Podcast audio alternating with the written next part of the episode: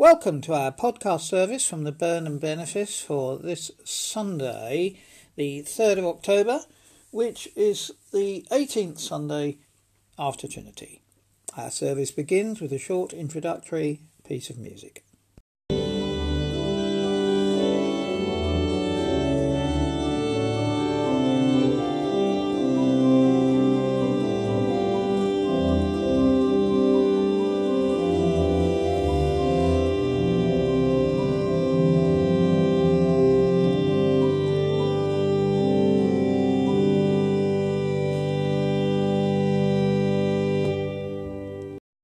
Name of the Father, and of the Son, and of the Holy Spirit. Amen. The Lord be with you. Almighty God, to whom all hearts are open, all desires known, and from whom no secrets are hidden, cleanse the thoughts of our hearts by the inspiration of your Holy Spirit, that we may perfectly love you and worthily magnify your holy name, through Christ our Lord. Amen. God so loved the world that he gave his only Son, Jesus Christ, to save us from our sins, to be our advocate in heaven, and to bring us to eternal life. Let us therefore confess our sins in penitence and in faith, firmly resolved to keep God's commandments and to live in love and in peace with all. Most merciful God, Father of our Lord Jesus Christ, we confess that we have sinned in thought, word, and deed we have not loved you with our whole heart.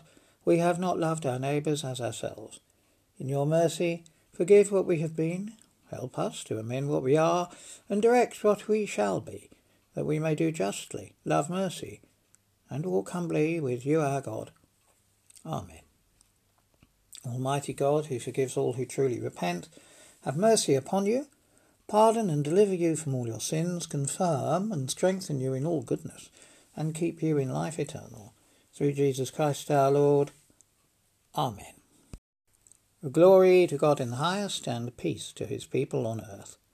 Lord God, heavenly King, Almighty God and Father, we worship you, we give you thanks, we praise you for your glory. Lord Jesus Christ, only Son of the Father, Lord God, Lamb of God, you take away the sin of the world. Have mercy upon us. You are seated at the right hand of the Father receive our prayer. For you alone are the Holy One, you alone are the Lord, you alone are the Most High, Jesus Christ, with the Holy Spirit, in the glory of God the Father. Amen. The Collect for the 18th Sunday after Trinity.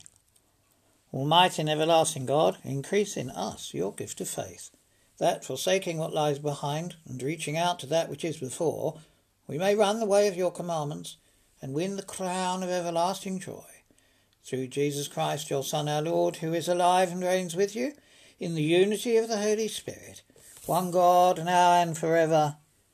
Amen. Our first reading is from the book of Genesis, chapter 2. The Lord God said, It is not good that man should be alone. I will make him a helper as his partner. So out of the ground the Lord God formed every animal of the field and every bird of the air, and brought them to the man to see what he would call them. And whatever the man called each living creature, that was its name. The man gave names to all cattle, and to the birds of the air, and to every animal of the field. But for the man there was not found a helper as his partner. So the Lord God caused a deep sleep to fall upon the man, and he slept. Then he took one of his ribs and closed up its place with flesh. And the rib that the Lord God had taken from the man he made into woman, and brought her to the man. Then the man said, This at last is bone of my bones, and flesh of my flesh. This one shall be called woman for out of man this one was taken. Therefore, a man leaves his father and mother and clings to his wife, and they become one flesh. This is the word of the Lord.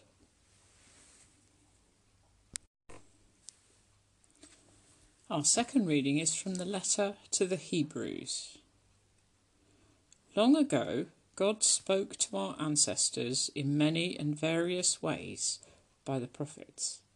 But in these last days he has spoken to us by a Son, whom he appointed heir of all things, through whom he also created the worlds. He is the reflection of God's glory and the exact imprint of God's very being, and he sustains all things by his powerful word. When he had made purification for sins, he sat down at the right hand of the Majesty on high, having become as much superior to angels as the name he has inherited is more excellent than theirs. Now, God did not subject the coming world about which we are speaking to angels, but someone has testified somewhere. What are human beings that you are mindful of them, or mortals that you care for them? You have made them for a little while lower than angels. You have crowned them with glory and honour, subjecting all things under their feet. Now, in subjecting all things to them, God left nothing outside their control. As it is, we do not yet see everything in subjection to them, but we do see Jesus, who for a little while was made lower than the angels, now crowned with glory and honour because of the suffering of death, so that by the grace of God he might taste death for everyone. It was fitting that God, for whom, through whom all things exist, in bringing many children to glory, should make the pioneer of their salvation perfect through sufferings. For the one who sanctifies and those who are sanctified all have one Father. For this reason, Jesus is not ashamed to call them brothers and sisters, saying, I will proclaim your name to my brothers and sisters. In the midst of the congregation, I will praise you. This is the word of the Lord.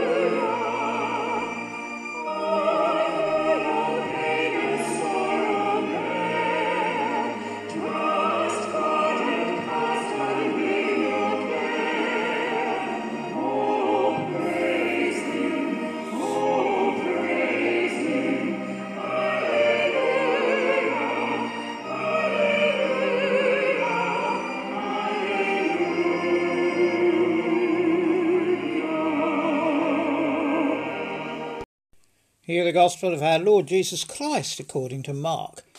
And our Gospel is taken from Mark chapter 10, beginning at verse 2. Some Pharisees came, and to test Jesus they asked, Is it lawful for a man to divorce his wife? He answered them, What did Moses command you? Well, they said, Moses allowed a man to write a certificate of dismissal and to divorce her. But Jesus said to them, Because of your hardness of heart, he wrote this commandment for you. But from the beginning of creation, God made them male and female. For this reason, a man shall leave his father and mother and be joined to his wife, and the two shall become one flesh. So they are no longer two, but one flesh. Therefore, what God has joined together, let no one separate. Then in the house the disciples asked him again about this matter. He said to them, Whoever divorces his wife and marries another commits adultery against her. And if she divorces her husband and marries another, she commits adultery.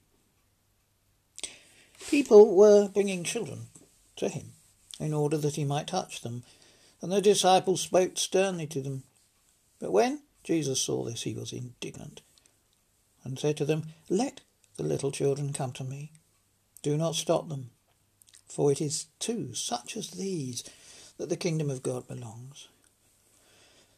Truly I tell you, whoever does not receive the kingdom of God as a little child will never enter it.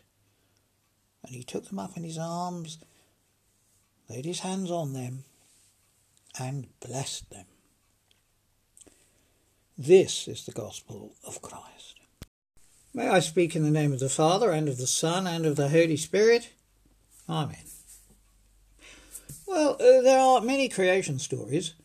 I think perhaps of the Greek one, Chaos and Gaia, the Assyrio Babylon one, Apsu and Tiamat, and many, many others. And all of them have to move from the existence of creator gods to the birth of man and woman. Often the gods or goddesses are feminine. We may think of the prehistoric figures of fertility goddesses, which makes creation of man and woman perhaps a little bit easier. But for the most part, the older accounts usually involve cosmic wars, blood, and ghastly sacrifices. Our story from Genesis is more poetic, but nonetheless, we have to decide what we make of it, what were the writer's intentions, and how does it relate, if at all, to our modern times. Out of the ground the Lord God formed every animal of the field and every bird of the air, and brought them to the man to see what he would call them. Notice firstly, the animals were formed. There is no description of God breathing life into them as he did for Adam, and also that the animals are brought to the man. This work of creation was done in another part of the forest. It was not for human observation. God's ways are mysterious. We see in the same way that the Lord God caused a deep sleep to fall upon the man while the woman was created, a divinely induced sleep. The man was not to witness the creation of woman. We might indeed cut out the passage about the animals, really, which seems to be an insertion, for we could read directly from the first verse. Then the Lord God said, It is not good that man should be alone. I will make him a helper as his partner. So the Lord God caused a deep sleep to fall upon the man, and as he slept, he took one of his ribs. Do you see? The paragraph about the animals is a part. So, in addition to the fact that they are brought for the man to name, already a clear indication of man's authority over them, the story itself is separate. Man and woman are apart from the animals. I came across a quote from Antonio de Montesinos, who was writing in 1511 at the very height of the conquistadors' butchery of the Aztecs and the Inca peoples. He said this I am the voice of the church saying to you that you are all in a state of mortal sin for your cruelty and oppression in your treatment of these innocent people. Are these Indians not human beings? Have they not a soul and the use of reason? Let us pause for a moment, for this much was clear to the monk in 1511, a time when territorial acquisition, when invasion, plunder, rape, and killing were the way of the world, let us pause to pray for those people being oppressed still half a millennium later. In China, in Thailand, in Burma, in India, and in many other places. So, Lord, we pray that one day we may understand that all human beings are special. So I asked someone what they thought about the creation of Eve, and they said it's a rubbish story. Actually, I've cleaned up their answer somewhat. The word they used was shorter and stronger. When Frances first came back from her six months away in Lyme Regis, another person asked me, Are you pleased to have your companion back? And knowing them, they may well have been referring to Genesis. It is not good for man to be alone. When I conduct a wedding, I try to insist that the bride and groom say identical vows, and that when they do so, they use their hands to reinforce this mutuality. When the man says his vows, his hand is underneath, supporting, upholding, and taking the woman's. And when the woman says her vows, they swap over, and her hand is underneath, supporting, upholding, and taking the man's. I said earlier that this story is poetical this at last is bone of my bone, flesh of my flesh. Man and woman are on equal footing. Or, as Matthew Henry puts it, woman was not made out of his head to top him, nor out of his feet to be trampled upon, but out of his side to be equal with him. Interestingly, the Sumerian words for rib and life sound almost identical. As I suggest that the souls of man and woman have always been bound up together. Amen. Let us affirm our faith together in the words of the Creed. We believe in one God, the Father, the Almighty, maker of heaven and earth, and of all that is seen and unseen. We believe in one Lord, Jesus Christ, the only Son of God, eternally begotten of the Father, God from God, light from light, true God from true God, begotten, not made, of one being with the Father. Through him all things were made. For us and for our salvation he came down from heaven, was incarnate from the Holy Spirit and the Virgin Mary, and was made man for our sake he was crucified under Pontius Pilate. He suffered death and was buried. On the third day he rose again, in accordance with the Scriptures. He ascended into heaven, and is seated at the right hand of the Father. He will come again in glory to judge the living and the dead, and his kingdom will have no end. We believe in the Holy Spirit, the Lord, the giver of life, who proceeds from the Father and the Son who with the Father and the Son is worshipped and glorified, who has spoken through the prophets. We believe in one holy, Catholic and Apostolic Church. We acknowledge one baptism for the forgiveness of sins. We look for the resurrection of the dead and the life of the world to come. Amen. Let us pray for the Church and for the world, and let us thank God for his goodness to us. Father in heaven, we bring your church before you, in every corner of the world, praying for all those who lead, preach, and teach in your name. May your church flourish in all of his shapes and forms. Lord, in your mercy, hear our prayer. Lord, friend of the poor, the refugee, the persecuted, the stateless, Give us eyes and hearts to see the world, so often hidden from sight. Let us work to relieve hunger and need everywhere. Lord, in your mercy, hear our prayer.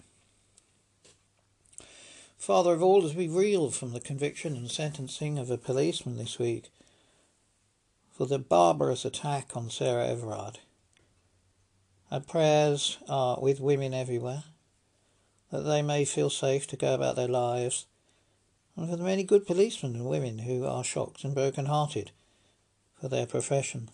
And we pray too for the families and friends of Sarah who have had to endure this terrible time. Lord, in your mercy, hear our prayer. Lord, we pray for all in the medical and health professions, for those who diagnose and who treat illness, and who support patients and carers in so many other ways. We bring to you in a moment of quiet those we know who are ill and who are on our hearts and our minds.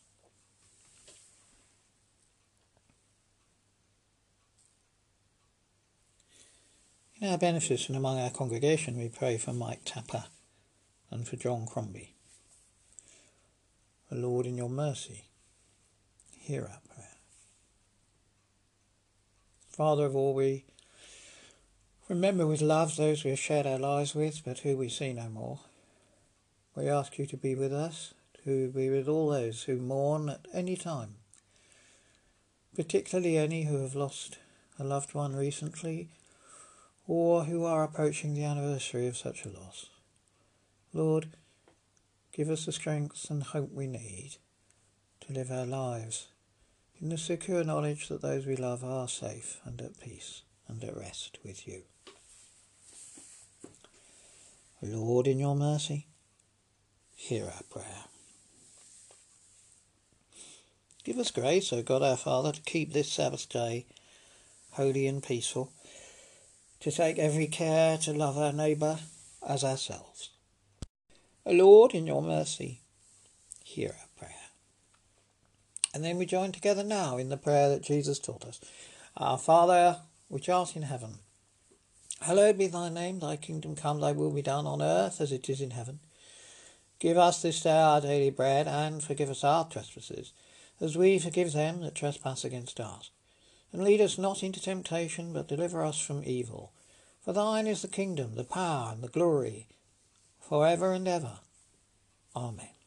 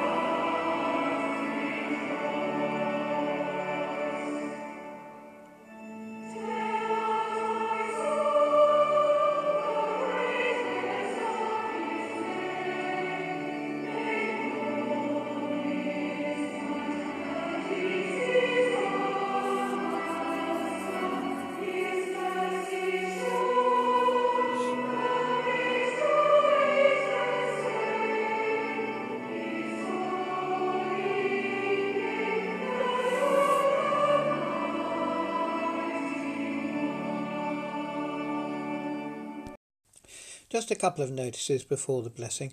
Next week, which is uh, Sunday, October the 10th, I'm unfortunately unable uh, to be with you. Uh, something has occurred, which means I, I just cannot uh, be here.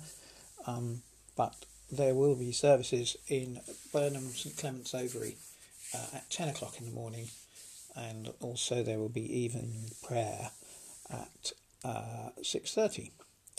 Uh, the Sunday following, which is the 17th of October, will be our Harvest Festival, and we're going to celebrate that. With uh, the weather permitting, we're going to celebrate that on the Burnham Brecks camping field outside. It will be a service of celebration of harvest. There'll also be an opportunity to take communion. There will be an opportunity to scatter wildflower seeds uh, on the meadow and uh, I do hope that many of you will want to come and join in that particular special celebration. Uh, please do not worry if the weather is is bad. We will take the service in St Margaret's Norton.